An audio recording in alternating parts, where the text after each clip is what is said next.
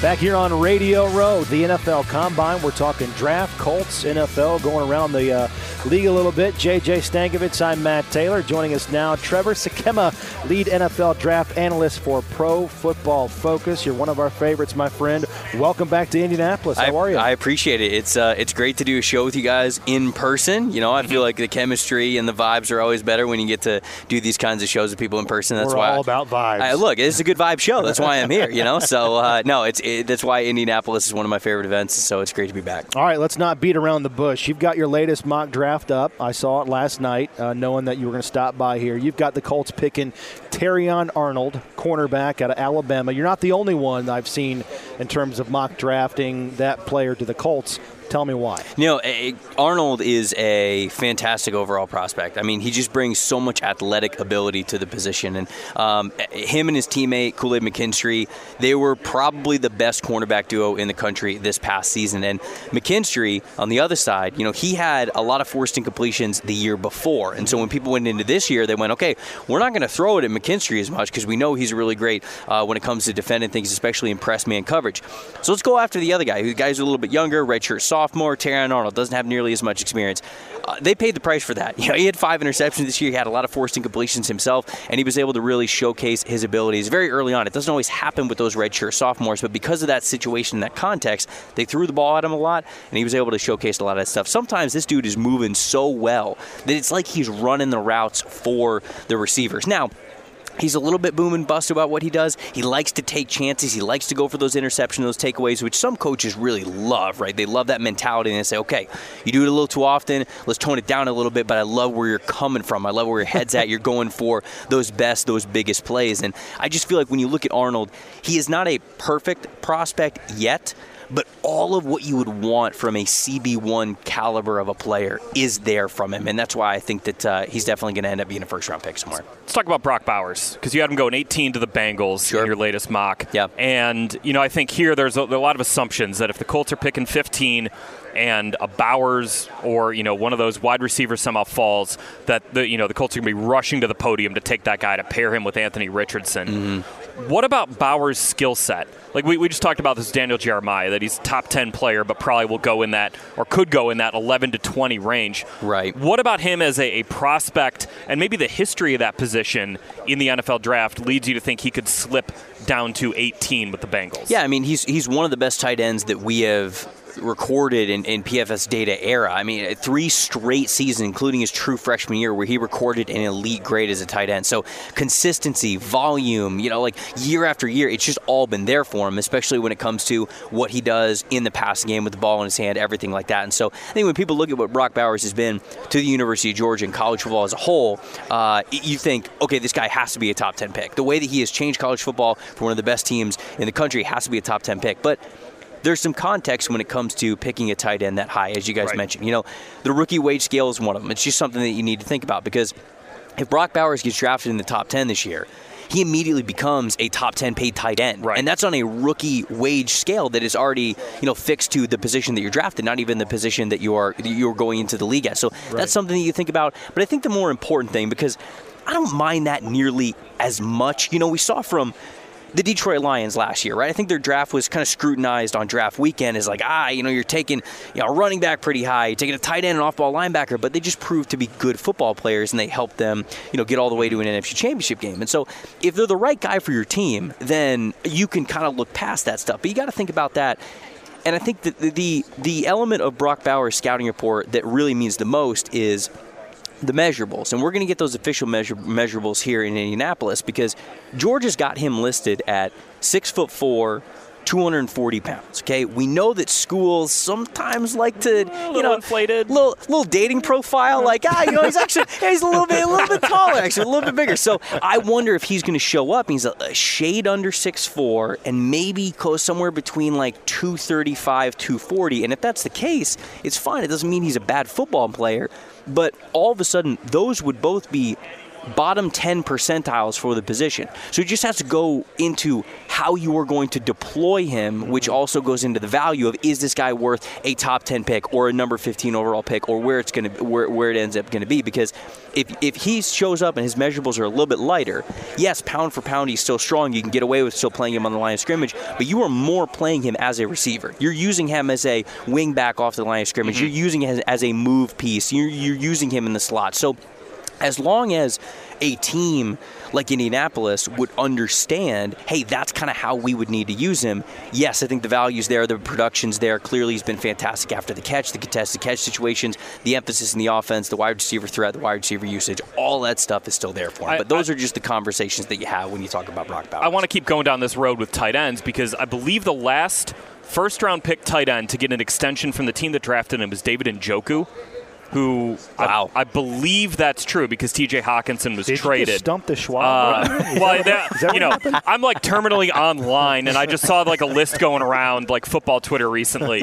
yeah. Um, but what about players who are picked in the first round? So mm-hmm. you usually have these like elite trait guys who are picked in the first round as tight ends that then they don't develop into what teams think they would be uh, using a first round pick on them. Like, I, I, guess as somebody who studies the draft and players who coming out who are coming out, why do those players why is the hit rate on those players lower than on guys who maybe are second, third, fourth round picks? I think it's just because you know there's just so many ways to play the tight end position, right? Like I mentioned, all the ways that you could deploy a tight end. Okay, well you could be more of an inline guy. You could be a wingback off the line of scrimmage. You could be a tight end two in a heavy set formation. You could mm-hmm. be somebody who's yeah. more of like a fullback type of player, a backfield player. You could play more exclusively in the slot. Right. You could play all the way as an X on the outside. So it's like there's so many different ways to use a tight end that I think people look at them pre-draft and they go, look at the possibilities, right? I think that that's where you get a lot of this hype for these players is you look at all the things uh-huh. they can do,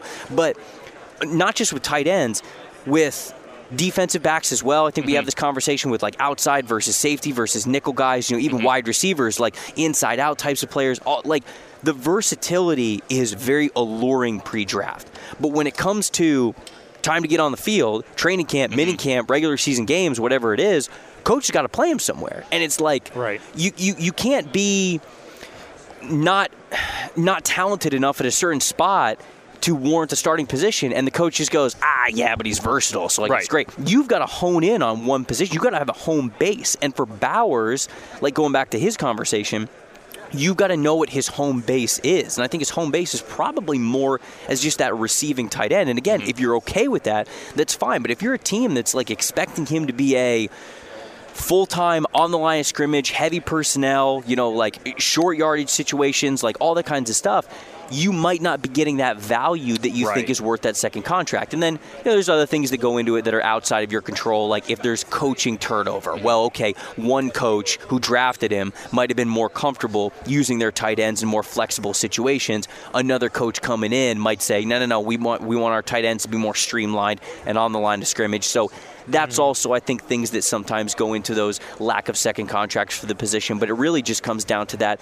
You know, versatility is very alluring, but you still got to be able to do a job really well at a certain position. And I think that. Uh, the discrepancy with that sometimes is how you get to these situations right. where these tight ends aren't signed in long term. That's Trevor Sikkema, lead NFL draft analyst from Pro Football Focus, here with us on Radio Row with JJ Stankevitz. I'm Matt Taylor. I'm going to go big picture. Talk to me about the first round. What's the discrepancy, especially at the top, offense versus defense? Where's the, the strength of this draft, and, and which positions are going to have the most run on, on that spot? I think the difference between offense and defense, especially in the top 15, is is wide. Like the gap is wide. We might have an entire top 10 where every single player is an offensive player. And and that's, you know, quarterbacks I think could very well start one, two, three in the draft. Is that just because of the players and the positions, or because that is what we're seeing in terms of what wins in the playoffs? I think it's both. I, and you know, not to have a cop out answer, but I really do think mm-hmm. that, that it is both. I think we're in a year where I think a lot of people have had these conversations. Specifically, let's look at wide receiver, right?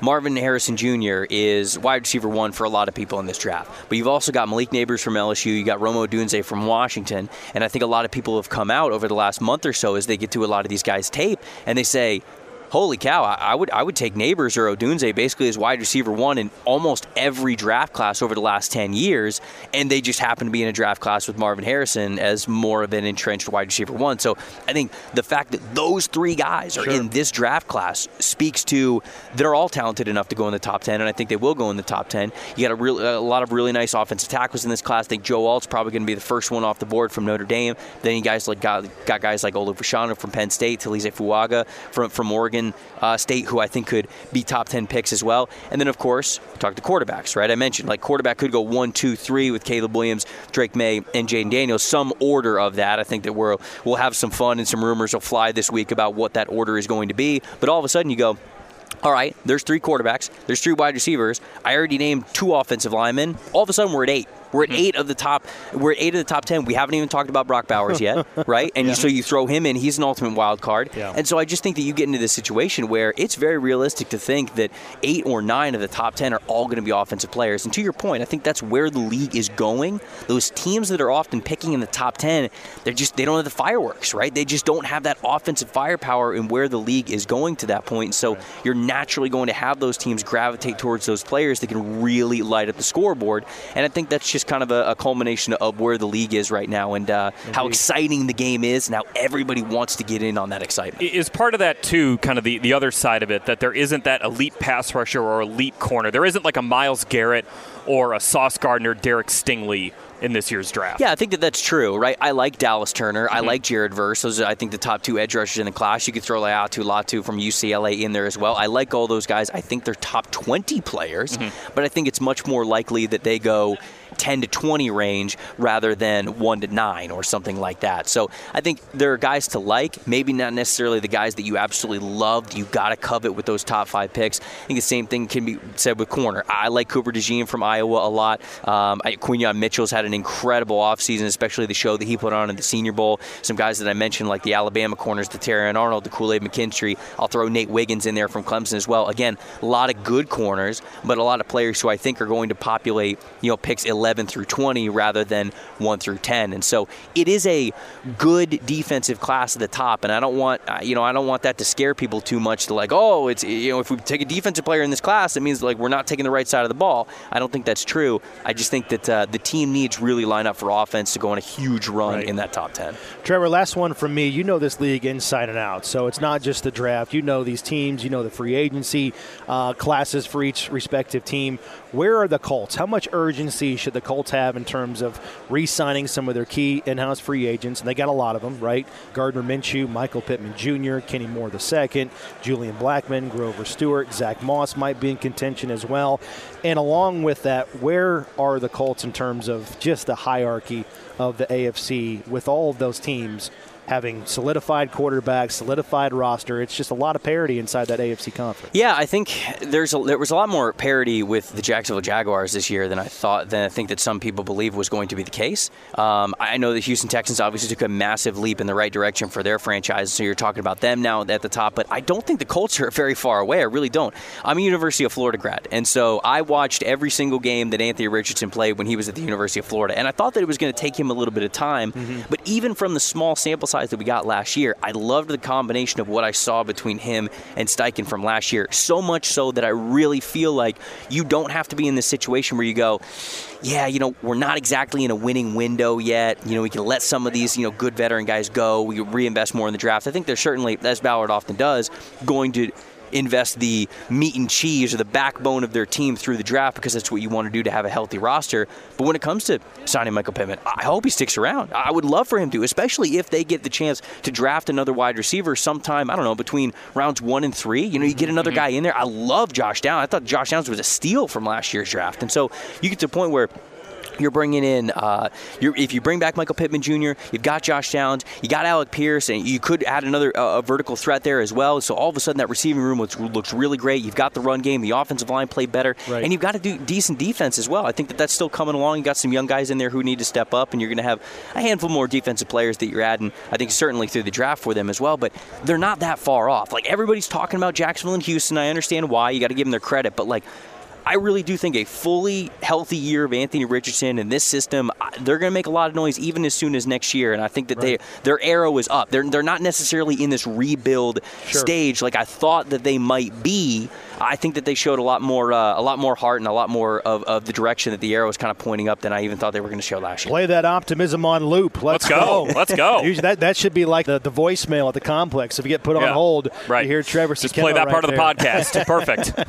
Outstanding, man. How many combines is this for you? This is seven. I think seven for me, right? which is it's it's it's a dream, man. It, it's truly a dream getting to cover the league in, in, in, the fashion that I do, getting to cover the draft. I mean, that's I, I was I was a kid who played a lot of Madden growing up, and I cared a lot less about the games, and I just kind of simulated to the off season, did the fantasy drafts, and now I kind of feel like I get to do it for, for a living. Which there is cool. no simulator yes. in Madden though for nursing light beers at prime at two o'clock in the morning though, so got to get that part of the game in there. That's true. Yeah. That's a learned. And thing. also hype up the Pro Football Focus loft, right? You guys yeah. are all kind of. I mean, it's like you guys are in a, a, big dorm or something. Yeah, reality shows coming soon. Uh, you see real world with Pro Football right, Focus. Yeah, you can see the clips on TikTok, uh, and it'll be a lot of the you know light beer nursed. Uh, dude, walk, you got to make it through the night somehow. Stumbling in at 2 a.m., yelling yep. about some sort of draft prospect. I mean, that's basically what yeah. it is this week. He's yeah. banging the table for some guy we've never heard of in the seventh round. I swear to God, he's yeah. going to make a team. That's the content everybody wants. So maybe we should have the cameras. last year, so. if you had it rolling, you'd have been like, Marte Mapu's a top 100 player. Let's go.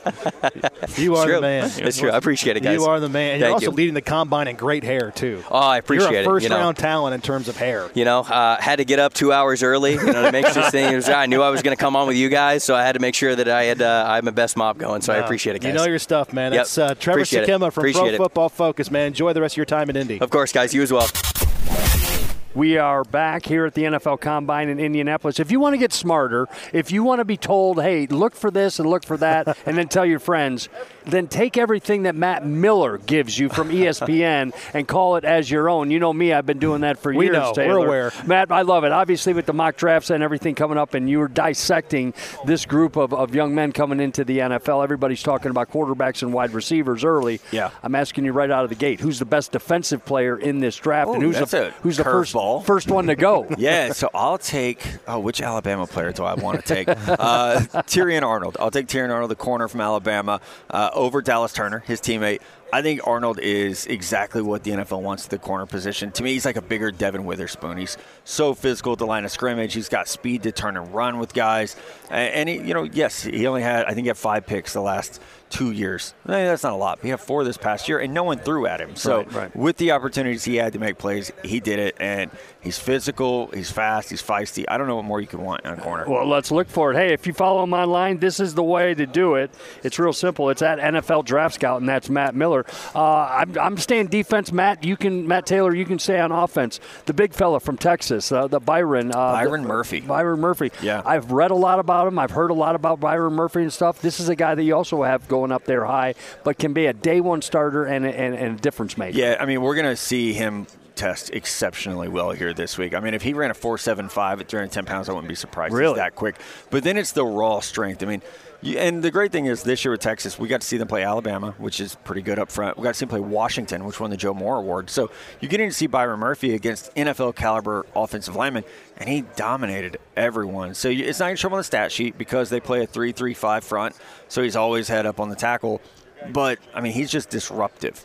And when he's put in a gap, I think he's going to just take off. You know, it's going to be my comparison for him was Justin Madubuike, who mm-hmm. you know for the Baltimore Ravens had a great All Pro type season. I think Murphy can be that same guy. not the biggest guy, 6'1", 310 pounds, but the quickness and the strength are, are supernatural. Matt, we've been talking to guys all week about, you know, Chris Ballard there towards the end of the season for the Colts said for next year with Anthony Richardson getting back, Jonathan Taylor coming back healthy, uh, we need to be more explosive on offense. We know about the top guys uh, at wide receiver at the beginning of the draft, yeah. like the Harrisons and, and the Nabers, but who are some guys that might be available at the wide receiver position in the middle of the draft that could be options for the Colts? Yeah, middle of the first round? Yeah. Or, okay, mm-hmm. Brian Thomas Jr. Uh, yep. from LSU. It's like we are all rightly in love with Malik Nabers.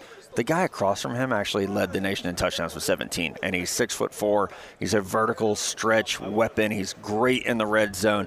You know, some of Jayden Daniels, the quarterback's success is because you have a Brian Thomas out there where you're like, you know what, all else fails, I got, I have him, and so yeah, explosive, but also someone that can stretch the field. Michael Pittman Jr one of my favorite players. Um, you know, allow him to do more of that AJ Brown dirty work underneath, mm-hmm. and have somebody that can stretch the field with Josh Downs in there as well. Do you think if the Colts bring back Michael Pittman Jr., they're still in line to add somebody in this in top end of the draft, yeah. first, second, third round at, at receiver? I would. I, I, really would. I think you look at Cincinnati and the success that they've had with three great wide receivers. Look at what the Niners just did. You know, sure. with with Brock Purdy having three great options, one at the tight end position, and you're able to be a point guard back there. And mm-hmm. obviously, Anthony's game is very different than that.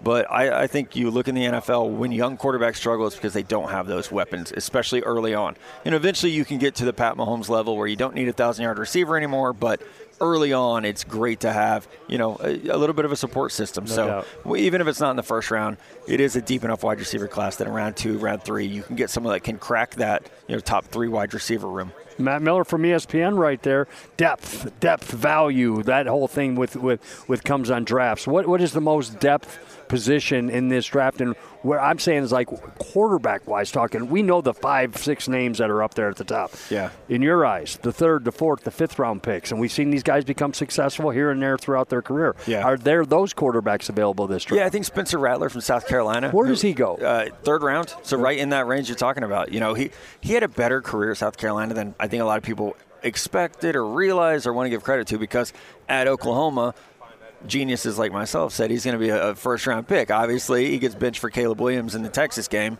That whole world changes. but at South Carolina, he had a nice rebound to his career, and I, do think now good Senior Bowl week. He's toolsy. He's gonna he's gonna fit in that third round. I think somebody else buy into him as a quote unquote developmental type starter. But uh, to your first question, it's a deep wide receiver class, and I feel like we say that every year. People get tired of hearing it, but it's true.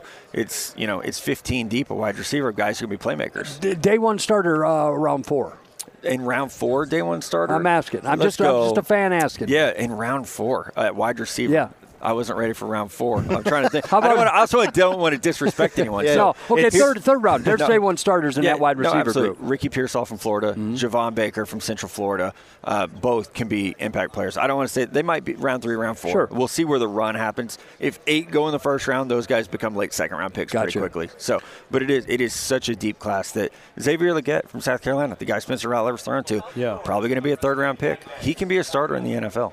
What's the best best case scenario for the Colts? Is it is it a run on offensive players, pushing back some of the premium defensive spots, like corner or edge, or is it let's go after some of these wide receivers? Yeah. Maybe let's go after a Brock Bowers to really complement in a sophomore year uh, Anthony Richardson. We all know how much Chris Ballard loves uh, us in the media. So if I were him, I would say uh, I would be telling every Adam Schefter and Ian Rapoport that there is – five quarterbacks in this draft should go pretty early, right? Mm-hmm. You guys want five quarterbacks to come off the board in the top 14. No that, that's going to push a Brian Thomas to yeah. you. It's going to push a Dallas Turner to you. So I think that's what you're hoping for is a run at quarterback.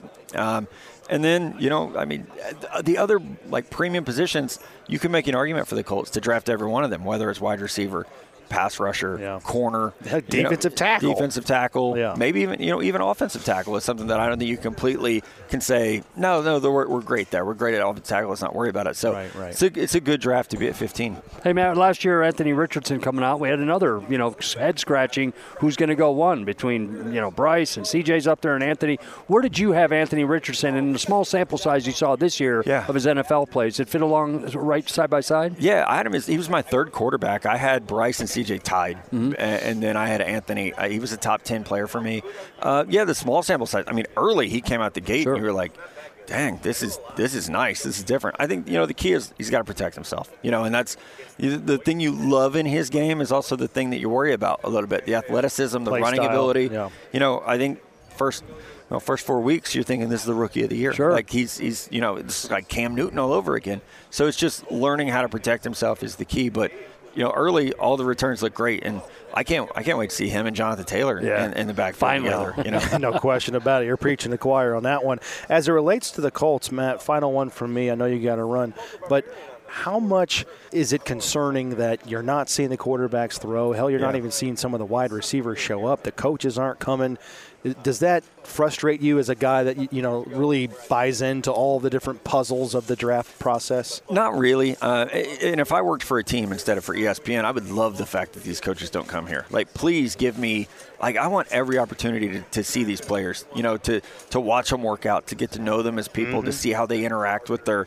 You know, not just with the, the other wide receivers or quarterbacks. I want to see how you interact with the guys on the field. How do you hand? You know, how do you treat the support staff? Right. You know, I want to see that. That's so, between reps, Right. so like this idea of like, you know, Kyle Shanahan doesn't need to come to the combine. Like what? Why not? You know? So to me, like I'm not a that screams more arrogant to me than Marvin Harrison Jr. saying, you guys are you saw my dad, right? He was pretty good. I'm a bigger, faster version of him. So, you know, and I think the message that, that Marvin Harrison Jr. said of I, I'm I'm training to be a football player. I'm trying to get ready for week one of my NFL season, not running in a straight line for 40 yards. So, you know, if the wide receivers don't want to run, that's cool. I can get your GPS number. I've watched you on tape.